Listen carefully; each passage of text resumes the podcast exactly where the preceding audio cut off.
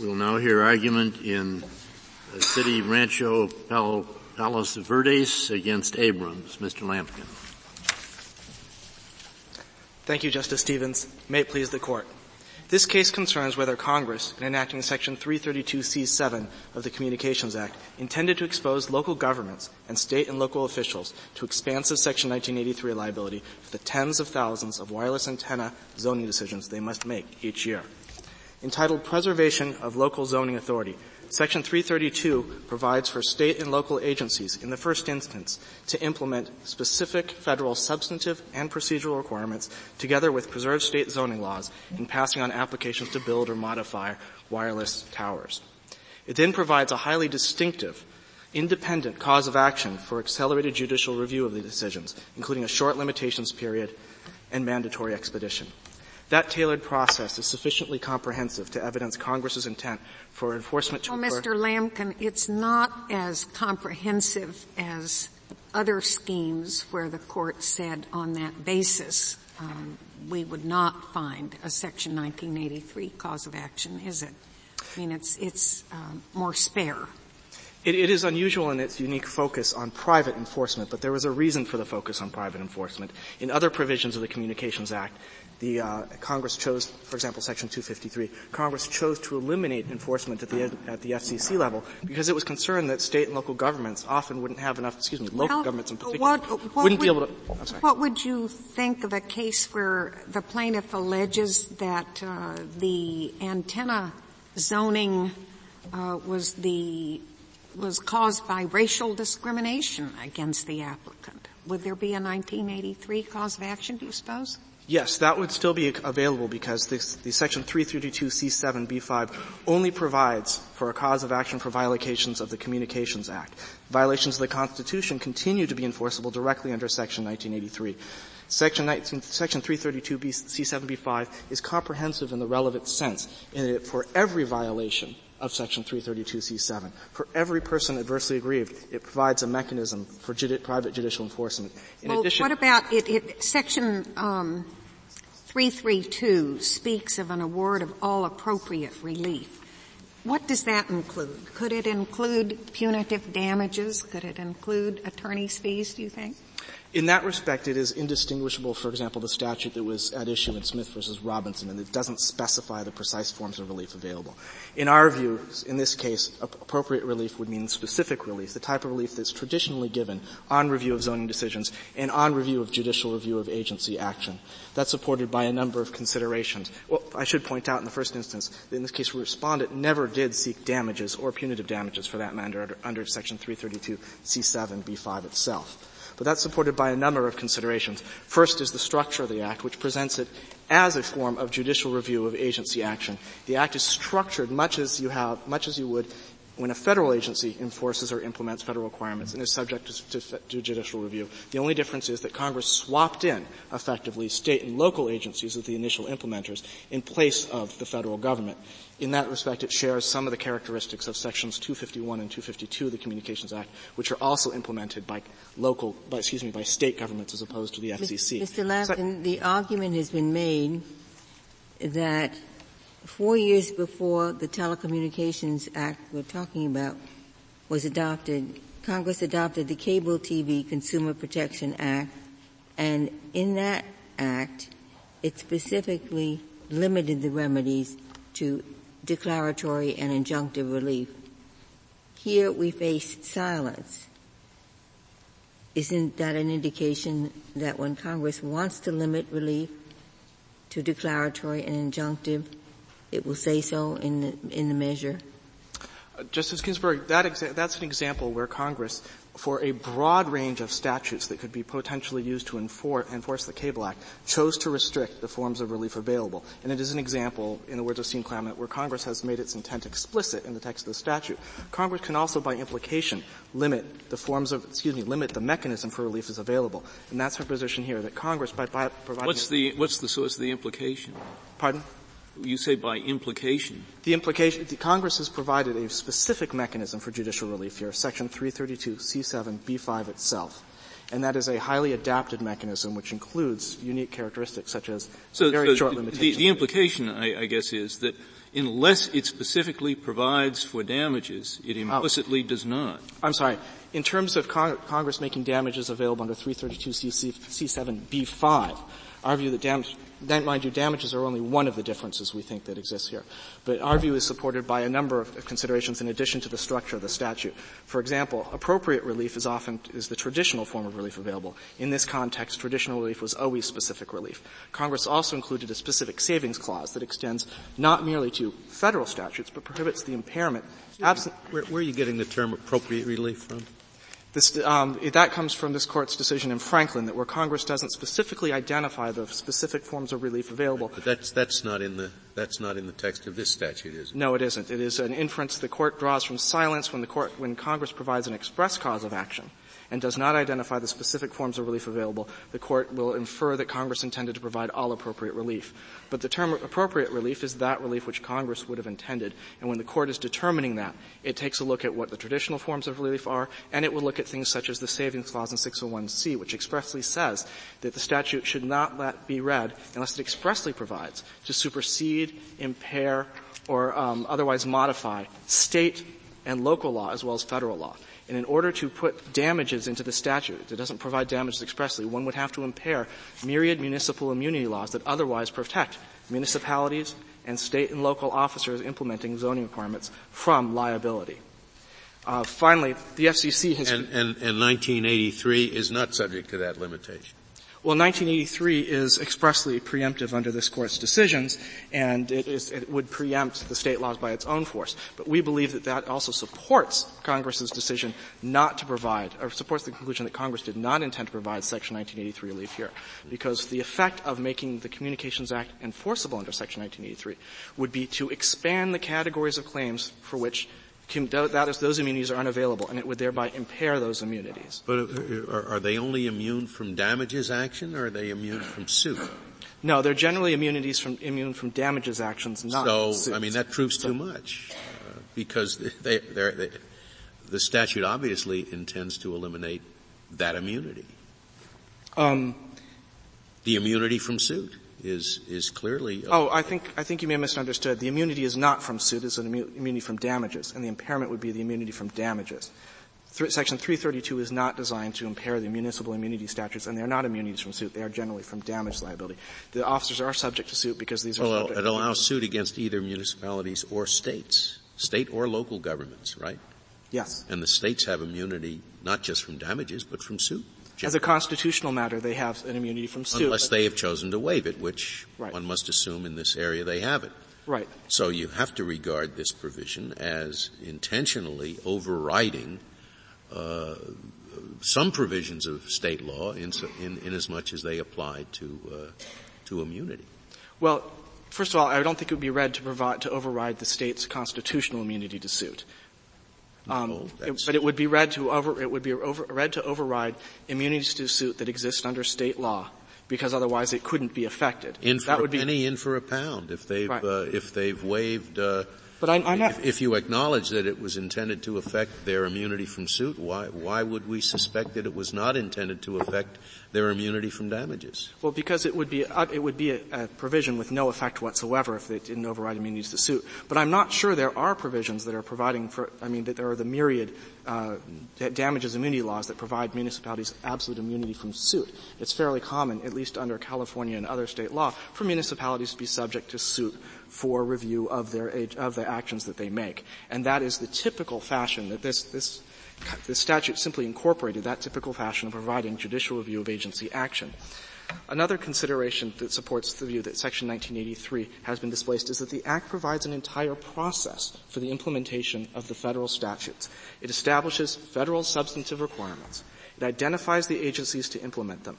It provides federal procedural guarantees, APA-like guarantees, like the requirement of substantial evidence, like the requirement of a written decision, like the requirement of a decision with a reasonable period of time.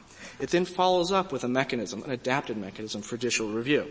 In that sense, it is very much like the statute at issue in Smith versus Robinson. That elaborate process is particularly significant given the pattern of the Communications Act as a whole. The Communications Act repeatedly matches specific regulatory requirements, such as, for example, the common carrier requirements in 202 and 203, with corresponding mechanisms for private enforcement, such as an action for suit, I mean, an action for damages in court or an enforcement action in the commission in sections 206 and 207. Does this action have to be brought in federal court? It says any court of competent jurisdiction could. Yes, the action can be brought in state court and often is. There are about 50 reported decisions that we have found where this suit has been brought in state court. Um, I haven't seen a particular pattern between the choice, but Congress gave. Would a state court uh, be free to award damages, or would that be preempted under the view you take of the statute?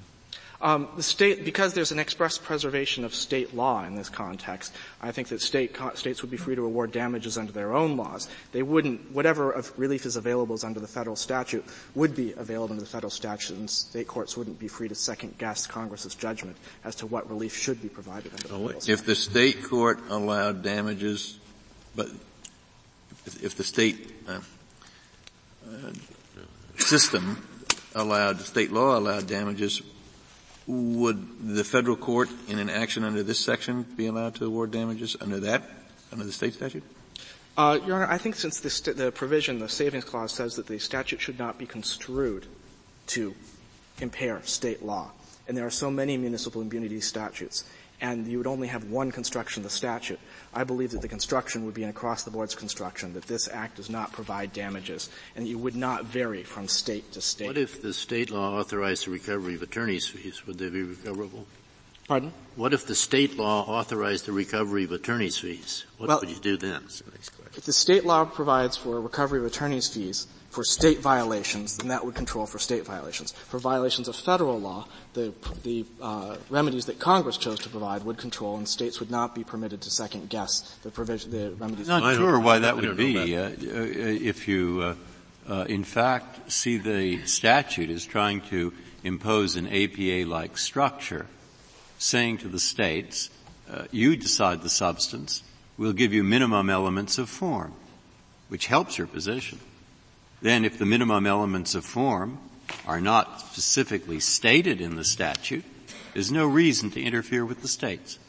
Let them do what they want. Only those minimum elements are what you can't do. Now that, that works perfectly for you. Justice Breyer. strongly supported in the history. It may lose your client the money. I don't know.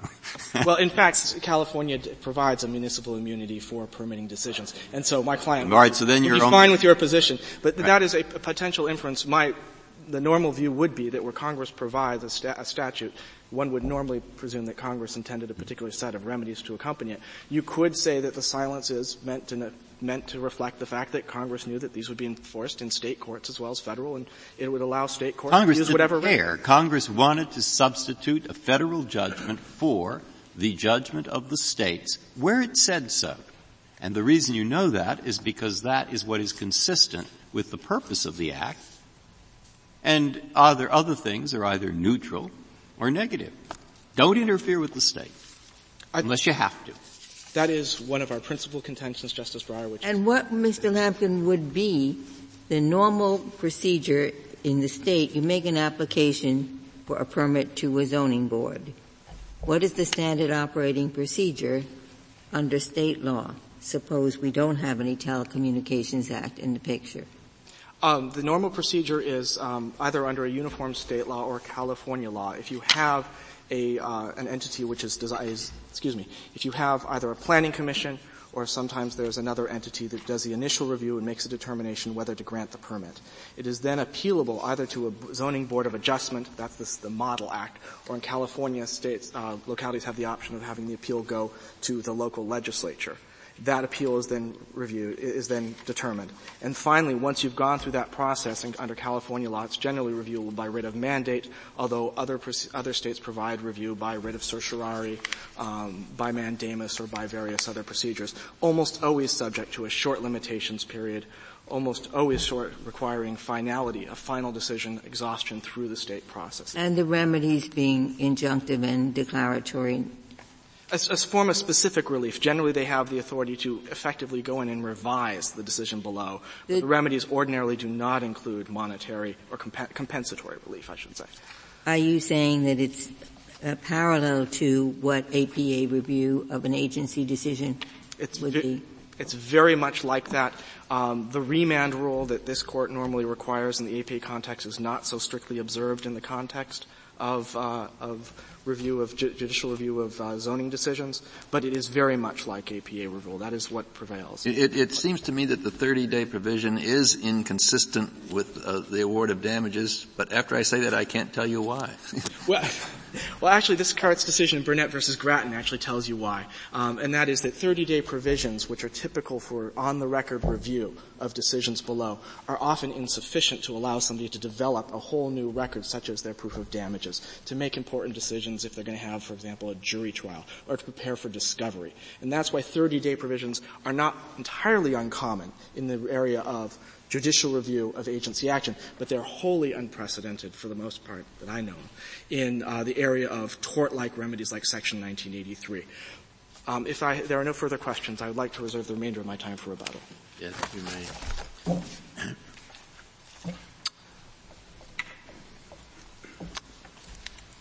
Mr. Phelps. Justice Stevens, and may it please the court where Congress creates a special cause of action for, viola- for violation of a federal law that necessarily carries with it its own features and incidents, Congress's decisions about the appropriate mechanisms for dealing with that violation of federal law should not be frustrated or overridden by allowing a 1983 action in addition. In this case, Section 332 C7b5, which creates a cause of action uh, for violation of the specific uh, uh, standards in 1 through 4, is an independent, standalone cause of action. If 1983 didn't exist, 332C7B5 would undoubtedly still provide plaintiffs with a mechanism to get into court and uh, attain uh, redress for the legal wrongs that they claim. Where Congress has taken that step and has thought about what the appropriate uh, uh remedy should be for violation of a particular federal statute and has created a judicial remedy then it would but only frustrate. It, the statute, though, is silent on the question of damages or attorney's fees, isn't it? It is. It doesn't say anything expressly about either of those things, but I think it has long been. Can under- we infer all appropriate relief? Do we? As a matter of damages, I think all appropriate relief would be the standard. But as a matter of attorney's fees, I think is a good example of why there shouldn't be a 1983 action here, because the law is 100% clear from this court's decision in Alyeska and other cases that where Congress hasn't provided for fee shifting, there simply is no fee shifting authorized. That's what they intended. Attorney's fees are never appropriate, in other words. Are never appropriate unless Congress specifically provides for them. If, but it has provided for them for a 1983 action, and if it's a 1983 action, it, it takes care of it. That's it's right, but kind of circular. I, I, don't think it's circular because I think when Congress created the specific cause of action here in B5, it didn't provide for attorney's fees and therefore intended that attorney's fees not be provided. If respondents' view in this case were accepted, the, the presumption would be exactly flipped. And Congress would have had to Suppose Congress said specifically 1983 applies. That's all it says.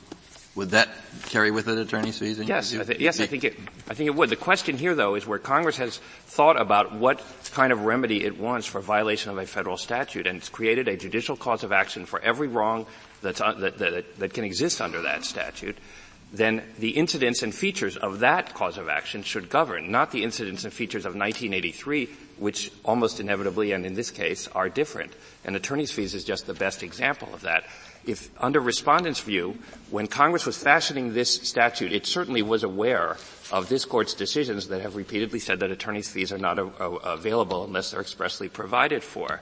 And indeed, elsewhere in the Communications Act. Well, take, you, you, take the position that 1983 doesn't apply at all. It's not just attorneys fees. It's That's right, 1983. But the, it's just an illustration. There's other differences between the provision here and 1983. But I think the basic point is that where Congress has given thought to the remedy for a particular violation, type of violation of federal law, and has provided for a judicial cause of action with whatever features and incidents it, uh, it wants, 1983 shouldn't be allowed, and it should be assumed that Congress didn't want to have its decisions frustrated by also allowing a 1983 do you, Act. Do you think that any other provisions of the Communications Act are enforceable under 1983? I mean, we're talking about 332, but it's a big complicated act. Or any other of the provisions? I think not, I think the same rule would apply to any of the provisions where Congress has specifically provided for a cause of action for the same reason. Otherwise, Congress, when eh, eh, here, for example, just to return to attorneys' fees for a second, when Congress was framing this legislation, they knew that they weren't giving attorneys' fees, and this uh, 332C7B5 would be construed not to give attorneys' fees. Well, this is really a more general proposition you're urging upon us then, that whenever Congress creates a cause of action that is what, in any respect more limited than Section 1983, the background action of Section 1983 is not available. That, I, I think that's correct. No, uh, how could that be? Wouldn't it depend on whether you, when you look at the particular statute, the particular set of remedies that Congress has included in that statute could be absolutely independent of 1983 or dependent upon 1983 or leaning in favor or leaning in against. It would depend on the particular statute. Why in general? I think in, I think the rule would be in general because first of all, it's not just remedies. There's other incidents of a cause of action such as statute of limitations, the provision here for expedition, and other things. And really when Congress has given thought to what remedy it wants for violation here of 1 through 4, for violation elsewhere in the Communications Act of other federal standards, it shouldn't be assumed that they also, that to allow a 1983 action would just frustrate Congress's intent in fashioning that particular remedy. Then how would you ever have a statute that 1983 provides for relief when there's a violation of federal law, statutory or constitutional? One of the briefs in this very case said that your broad reading means that you were doing away with statute as a basis I, for 1983. I, I think that that's completely wrong when Congress has created, has recognized a right, as this court has found is essential for a 1983 action, and hasn't done anything about providing a remedy for that right, hasn't created a cause of action in court in particular, then that's the function of 1983 is to serve, it provides a cause of action for people who suffer a violation of that wrong, a statutory violation. But where Congress has given thought to what kind of relief it wanted. And I said, we want a cause of action with these such and such incidents. No attorney's fees, 30 day statute of limitations, expedition, whatever the other ones are here. Then it would just frustrate Congress's intent to say, oh, and also you get a 1983 action to undo all of the things. Well, there, there are two situations. I mean, uh, one can supplement without frustrating. I mean, you, you, you, could say that, uh, in, you know, in, in, in some respects, uh, uh, the 1983 uh, will contradict uh, the action that was provided, but uh, one can conceive of a provided action that uh, Um, that that grants relief which 1983 would not grant. That's right, and and I in, whatever I guess the general point would be whatever remedial decisions Congress made, those should be respected. But I would add, in this case, it's not just it's a question of attorneys' fees, which they would have had, Congress would have had to do something very unusual here, which is particularly put in this statute, no, there shall be no fee shifting. Because otherwise you can always go to 1983 and get it. In fact, even if they had done that in 332C7B5, respondents would still argue, well, we still have our 1983 action. What, what, what about uh, damages? You, do you take any position on whether the Communications Act provision enables damages to be collected? We don't have a position on whether it does. I think there's arguments both ways. I would you think it's unnecessary to decide this case? I think it is unnecessary, and in fact, I think it shows a problem with uh, a reason why our view, which is if Congress creates a cause of action, that should be respected. Uh, uh that uh, should be respected. Under other views, you have to look at the 1983 action and figure out all of its incidents. You have to look at the 332 action and figure out all of its incidents in the abstract, as here, not where in connection with a particular claim for damages, and then see whether they're consistent with each other.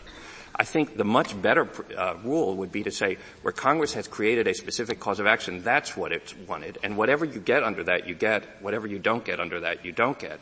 But 1983 shouldn't be used to uh, uh, to frustrate Congress's intent and give you things that that cause of action wouldn't, to give you a longer statute of limitations, to, um, which uh, would be, I think, the case here, to give you, uh, uh, eliminate the provision for mandatory expedition, to have any differences in damages. Another way to put it would be, um, under the court's decision in Franklin, this statute gives you any appropriate relief all that 1983 could do here, it maybe gives you the same thing in which as far as that goes it doesn't matter, but all it could do otherwise would be give you inappropriate relief, i.e. relief that Congress didn't want.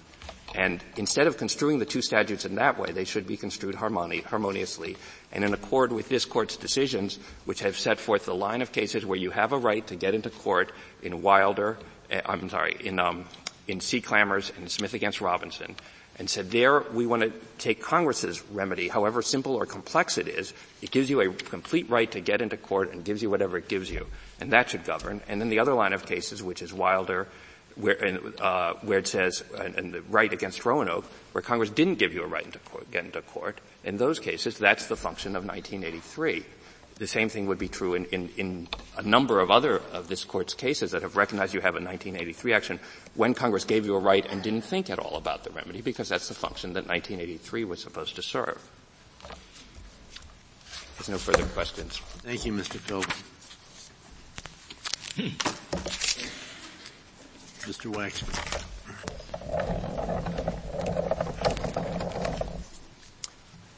So Justice Stevens, and may it please the court, in, by its clear text, Section 1983 promises redress for the deprivation of any federal right in any quote proper proceeding.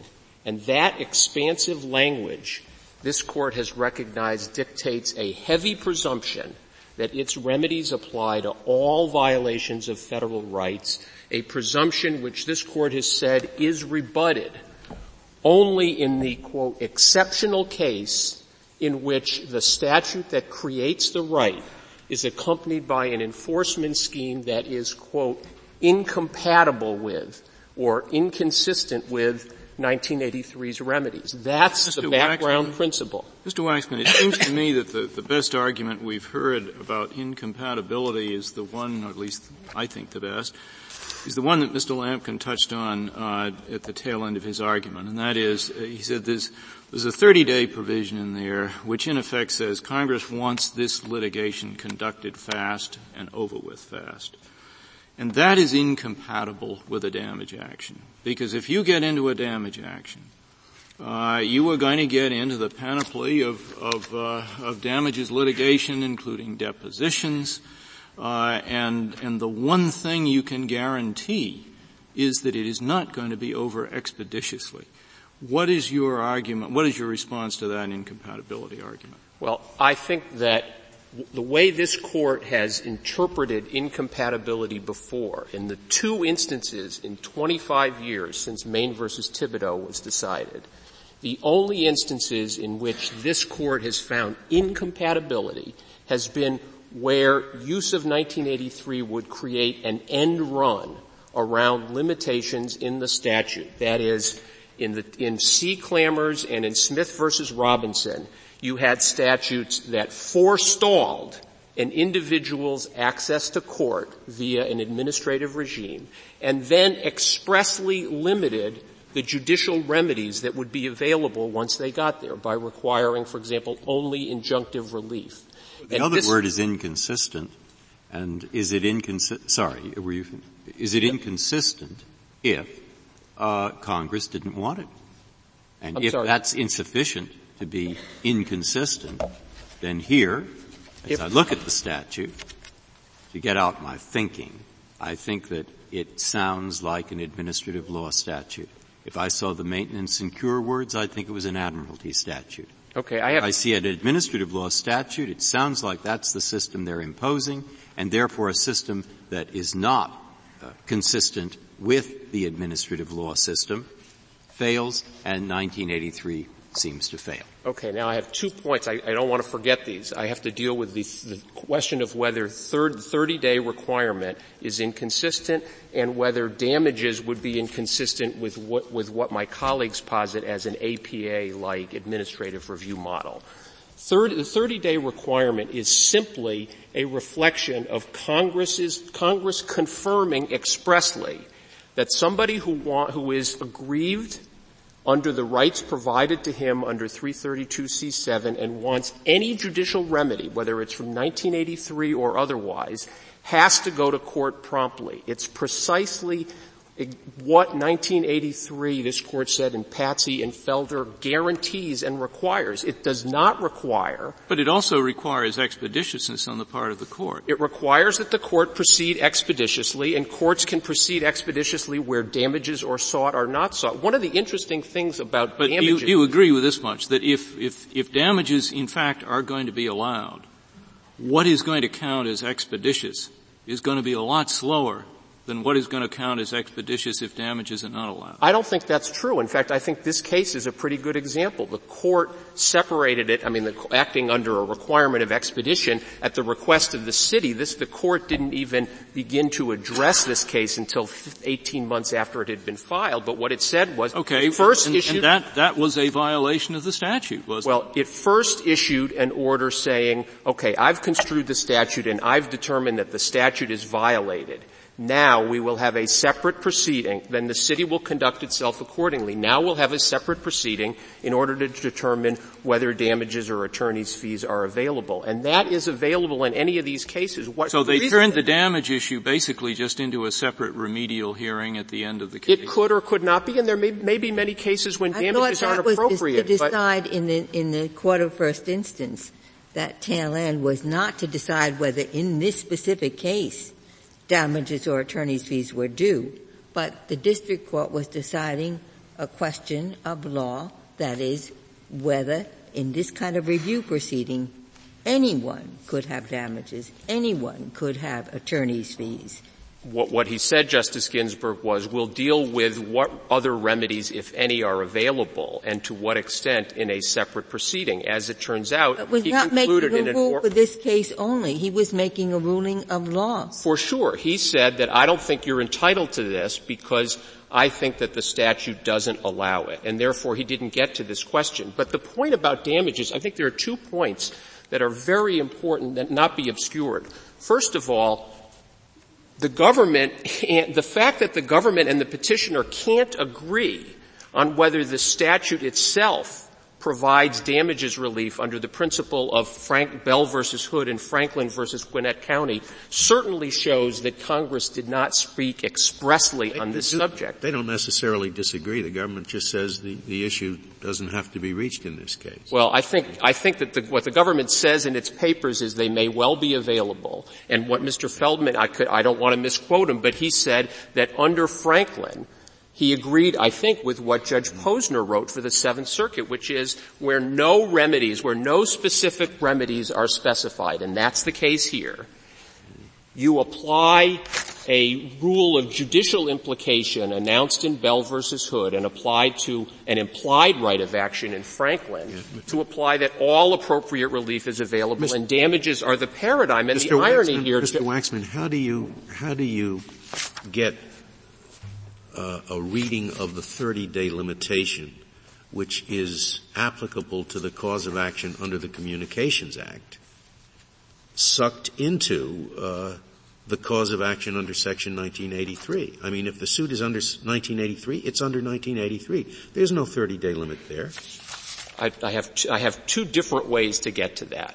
First of all, Section 1983, by its terms, provides redress in any appropriate cause of action. It also supplies a cause of action where no other cause of action is available. But by its express terms, it doesn't exclusively limit its remedies to causes of action that are brought under no, 1983. But, but, more broadly, it doesn't require you to, to establish a cause of action under some other statute either. That's right. It, it provides not at all. It's, it, it's, it's self-contained. And do you know any case where we have read into, or indeed it's even been urged upon us to read into Section 1983 limitations Uh, that somehow come from the statute that was violated and which forms the basis for the 1983 action? Well, I don't, but I do know that this court, first of all, Congress has now enacted Section 1658, which provides a, fe- a four-year federal default statute of limitations where, where a statute like 1983 doesn't provide it,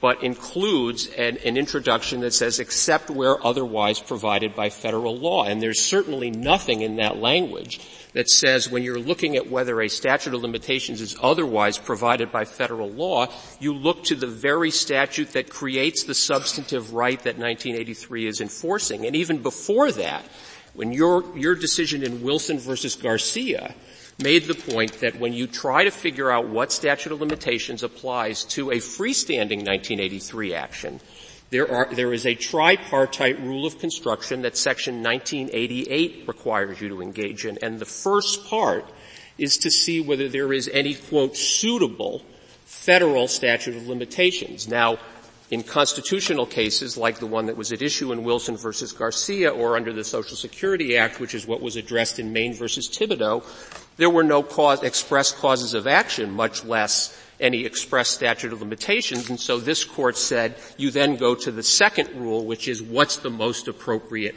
state limitations as 1988 requires. But the anomaly of the argument here is we have a background principle that 1983 is available and there is a heavy presumption that it will be available unless it is explicitly incompatible or inconsistent that's, with what. That's why I'm approaching it differently, and I, I want to get your view on it. I'm taking the word inconsistent, and I'm using that as a guide back into the purpose of the statute. And once I do that, I find Congress here anxious, I think, to engage in what I'd call cooperative federalism. They could have run the whole show, but they said we don't want the FCC. We want each city and town to do what they want, subject to a few minimal procedural requirements. If that's right, that means all these damages questions are open, all kinds of things are open, but, and we'll decide them in a variety of ways, maybe deferring to the state, but one thing is true, 1983 doesn't apply, because that is a different set of remedies. Justice Breyer, this is not the APA model. This is not a model of administrative review for a number of reasons. Number one, it is a background. There, there, it is established for purposes of this case that this statute creates individual federal rights and those rights were violated. And the background rule is uniformly, and this court has, has, has in Owens versus City of Indianapolis and many other cases has reinforced the principle that damages are available and 1983 is available where federal rights are violated by municipalities, whether it's under the takings clause or the due process clause or the equal protection clause or in statutory cases. Mr. What is Wax- more? Mr. Waxman, one of these provisions gives you an option to go to the FCC. The one having to do with emissions. Mm-hmm. Now, if you sought review from the local decision to the FCC, you petition for FCC relief, would the FCC have authority to give you attorney's fees? The FCC has said that it does not. If you do that, in, in 2000, when the FCC last reported, one person had chosen to go that route rather than go to federal court. Isn't that but an incongruity that Congress would say, you have your choice, complainant. You can go to the federal agency, the FCC, or you can go to court. You can't go to the, uh, excuse me, I didn't. So if, if you have that choice when you're dealing with the radio emissions to go to the, why would any litigant ever do that? Why would any attorney ever do that if you don't get fees at the FCC and you do get fees in court? Wouldn't the presumption be that it would work the same way, whether you go to the agency, federal agency, or federal or state court? That you're in the same situation the, the, the FCC alternative for a de- declaration by the FCC applies to only one of the five rights that are provided here. And even if it applied to all of them, I don't think you could possibly infer. Well, let's take the one.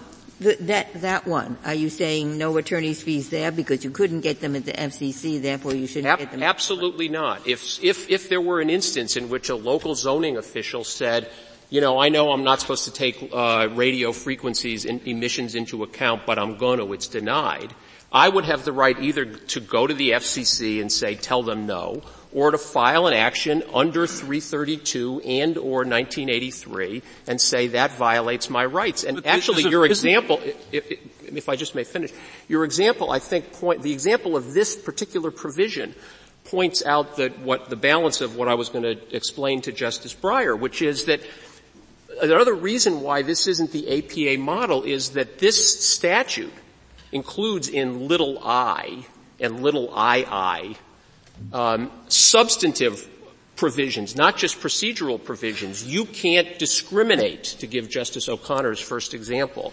among providers. The district, that was a complaint in this case. There is de novo review, it is clear, on those claims. It's not administrative APA review in any respect. And in fact, the district judge in this very case, Judge Wilson says, it looks like in fact you were discriminated against, but I don't need to reach that because it's clear that there was no substantial evidence. They, they, they, they didn't provide for the normal administrative review because they were quite aware that under the state zoning systems there would always be state administrative review before the issue even comes up.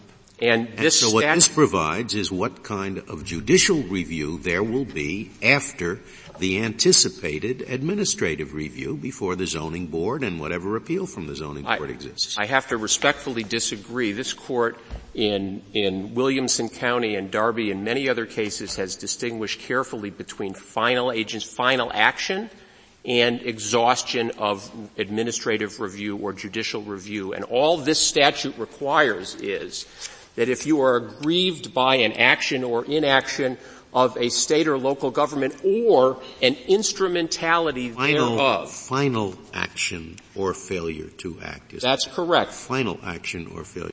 And final action, this court has explained, does not import into it exhaustion of either state administrative or judicial remedies. What it means is that once you have been injured, it's a, it's a ripeness requirement that's familiar under 19. You haven't been injured until you've exhausted your administration. That is. You, you really think that when there is a state provision available for review of the zoning board, you can commence an action under 1983 without even going through the administrative appeals? I am entirely certain of that. And in fact, the, the local ordinance and I mean the question of what is final agency action is surely a federal question, but it's really respecting the states, which is what the, the purpose of this uh, of this whole provision was. Justice Scalia, when Congress addressed this problem in 1996, as the government points out in the very first page of its brief and as the legislative history reflects, it was confronting a situation in which intransigent,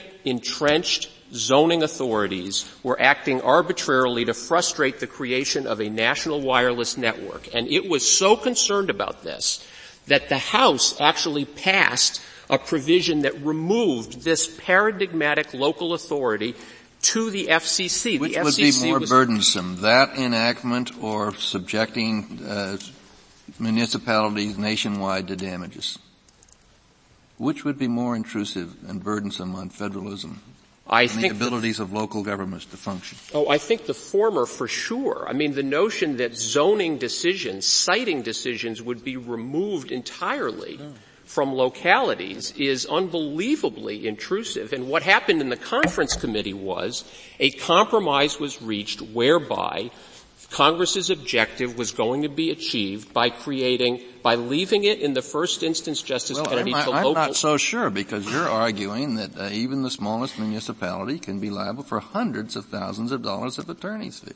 Well, I, let, let, me just say this uh, with respect to plus this. Other, plus other damages. I think this case, Justice Kennedy, I have three things to say about this. Just this case is every bit as as paradigmatic as the parade of horribles that they suggest. And here's my proof. It has been since 1997 that courts have been ruling that 1983 and damages are available under this statute. There is no evidence in any of the briefs on the other side or any of their amici that there has either been a flood of litigation or inappropriately large awards. And if that happened, Congress would do, would be attentive to it in the way that Justice Ginsburg pointed out when the local cable authorities came to, came to the very same committees four years before and said, we're being hit, there's an express right of action in 555 of the, of the Communications Act. We're being hit with very large 1983 awards. Please do something about it.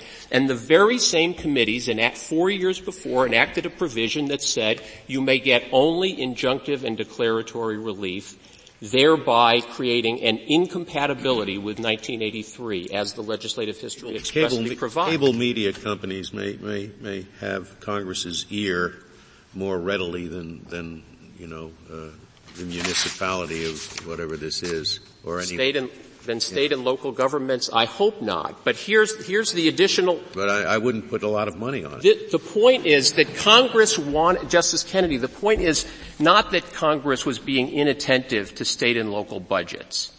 What it wanted to do was what this court, the point this court addressed in, um, in, in Stachura and, and Owens versus City of Indianapolis, which is to enforce a federal statute through privately enforceable federal rights, which would include a damages remedy that both provides a deterrent against conduct that had provided entrenched resistance to a federal program and provide compensation where reasonable and appropriate. Now, this court has made clear with respect to damages in, in Carey versus Piphus and other cases that there may be very many cases in which there's a violation of a procedural right, but only nominal damages are available. and in Buckhannon, and if I may just finish this sentence, and in Buckhannon and Farrar versus Hobby, this court has, has recognized that in order to get attorney's fees, you have to have substantially prevailed and a court under 1988B may award attorney's fees in its discretion, may award in its discretion insofar as they are reasonable. And Mr. Mr. Waxman, yes, Justice Ginsburg. is in this legislative record a concern expressed by a senator from California when there was a proposal on the table to make the FCC the Federal Review Forum.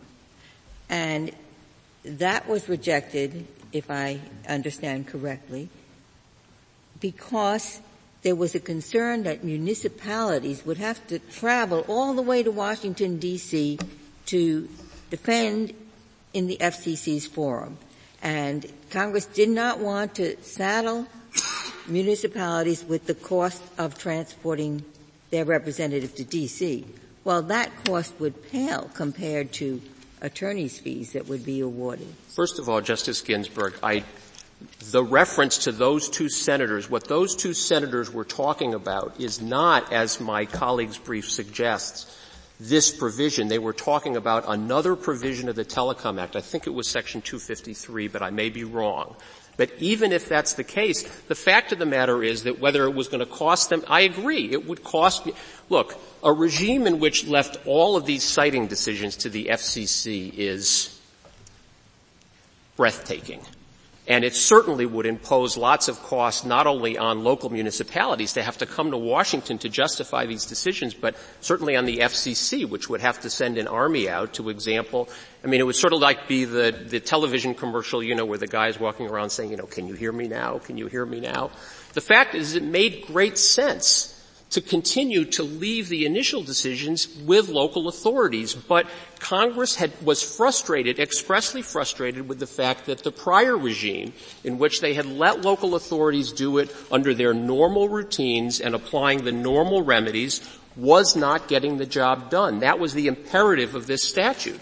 And in the, in the absence of any evidence, even now, 11 years later, or I guess it's 10 years later, 9 years later, in the absence of any evidence of a flood of litigation or inappropriate awards, I think given the very heavy presumption that this court has recognized over and over and over again that 1983 is there.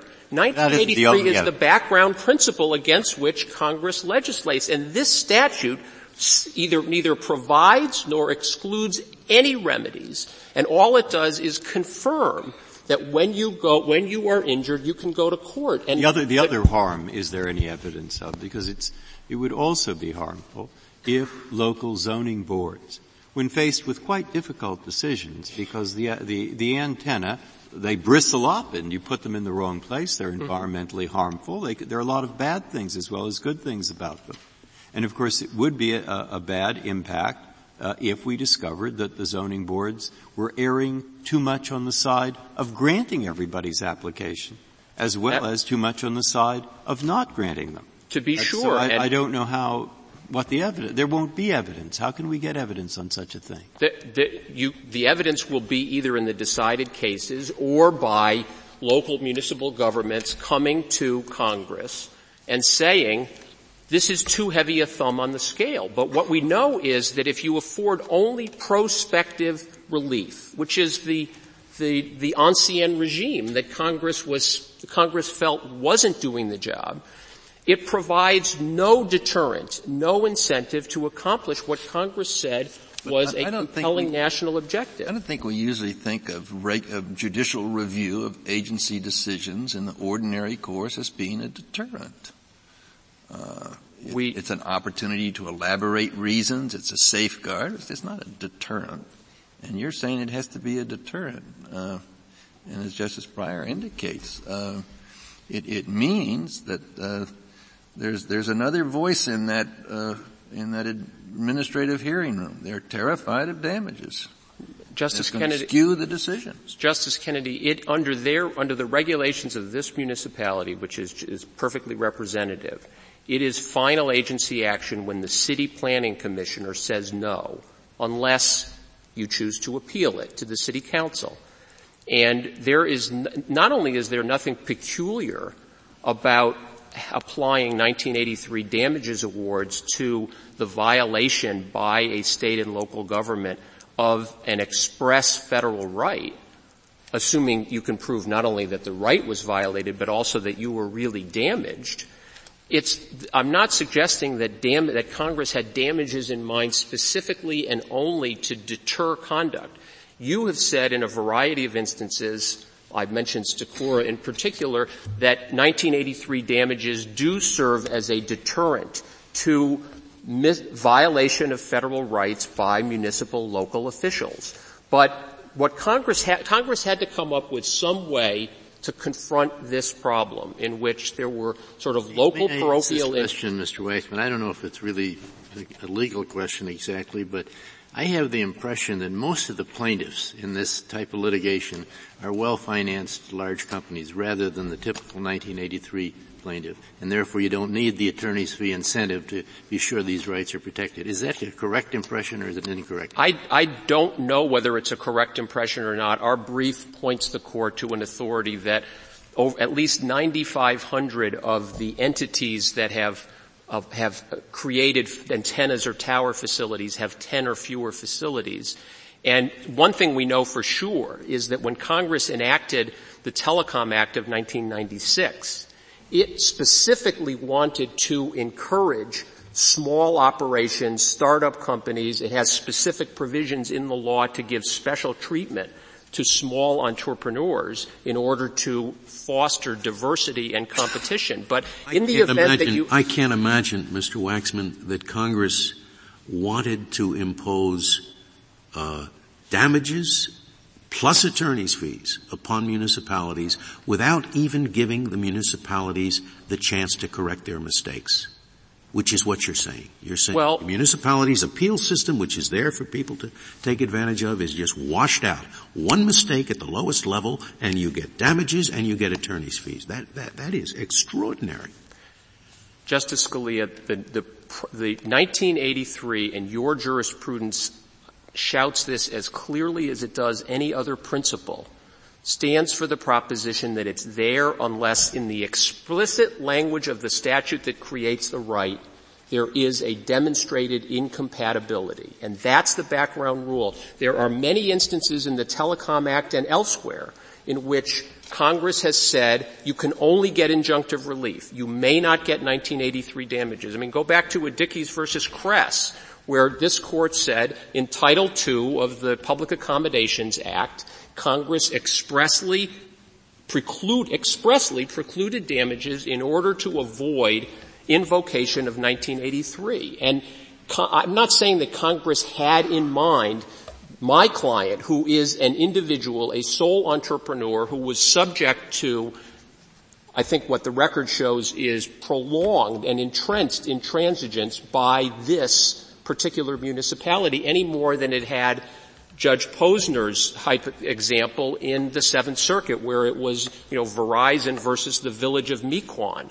But this court has recognized, as have the lower courts, that you only get damages if you prove that you really have been damaged. And in an instance where there's some procedural violation and a remand to correct it, this may very well be the instance of Carey versus Piphus, where the damages are purely nominal. The agency is given the opportunity. In this case, the city never said, give us the opportunity to go back and correct it, and Judge Wilson, a very level-headed district judge, said there's nothing to go back and correct because the only thing, the only reason that the city gave was it didn't like this antenna and tower in the first place. It, we concede that it makes no difference to anybody which frequencies are being broadcast from this tower that we approved 10 years ago and have no right to modify. And therefore there was a substantive violation, not just you know, you, you, you may have had substantial evidence, but you didn't lay it all out, or you gave your reasons at length and orally, but not in writing. I'll give you the opportunity to go back. There's a line of cases this court has decided under the Social Security Act where there have been remands to correct procedural errors or small errors. And in those instances, Carey versus Piphus says you don't get damages, and under Buckhannon and Farrar versus Hobby, you probably don't get attorney's fees either. If there ever is the sort of parade of horribles that they protest about, even a small parade of horribles, Congress will be as attentive as it was in 1992 Thank in the cable instance. Thank you. Mr. Lamken, you have about four minutes left. I'd like to make only two brief points. First, that the imposition of, the, of damages and fees under Section 1983 from a decision in this court for even good faith mistakes in the implementation of the antenna siting rules, which are often complex and uncertain, would be a welcome mat for extensive and aggressive litigation and the imposition of extensive fees on municipalities which simply cannot afford to enforce their zoning rules, the rules that Congress expressly attempted to preserve in the statute itself. It is, in this case alone, for example, respondent's most recent estimate of his damages and fees, and this was before he retained Mr. Waxman, I might add, is, a, is $15 million, essentially the city's entire budget for a year. And respondent claims to be a relatively small operator. That sort of li- with that sort of liability in an uncertain area of law, very few municipalities could ever afford to stand on their rights to enforce local zoning even when they're relatively certain that they are right. Section 332C7 is entitled and has one of its purposes as the preservation of local authority. It should not be construed to provide for that authority's evisceration. The second point I wanted to hit is that when Congress established the mechanism for review in 332, it provided a very adapted mechanism with an unusual pair of characteristics, a very short limitations period and mandatory expedition. This court's decisions in Novotny makes it clear that neither of those requirements can be simply transferred over to section 1983. Novotny had very similar language, a 90-day limitations period. The court did not transfer that over to section 1985-3. Instead, it understood that the general rule, the general federal principle of law, that in the absence of an express limitations period, that state law would control. Wilson then confirms that rule as an interpretation of Section 1988 that the governing federal principle is that state law controls unless there's an express federal cause of act, uh, statute uh, uh, that addresses that particular cause of action. If there are no further questions, we ask only that the judgment of the Ninth Circuit be reversed. Thank you. Thank you, Mr. Lamken. Uh, the case is submitted.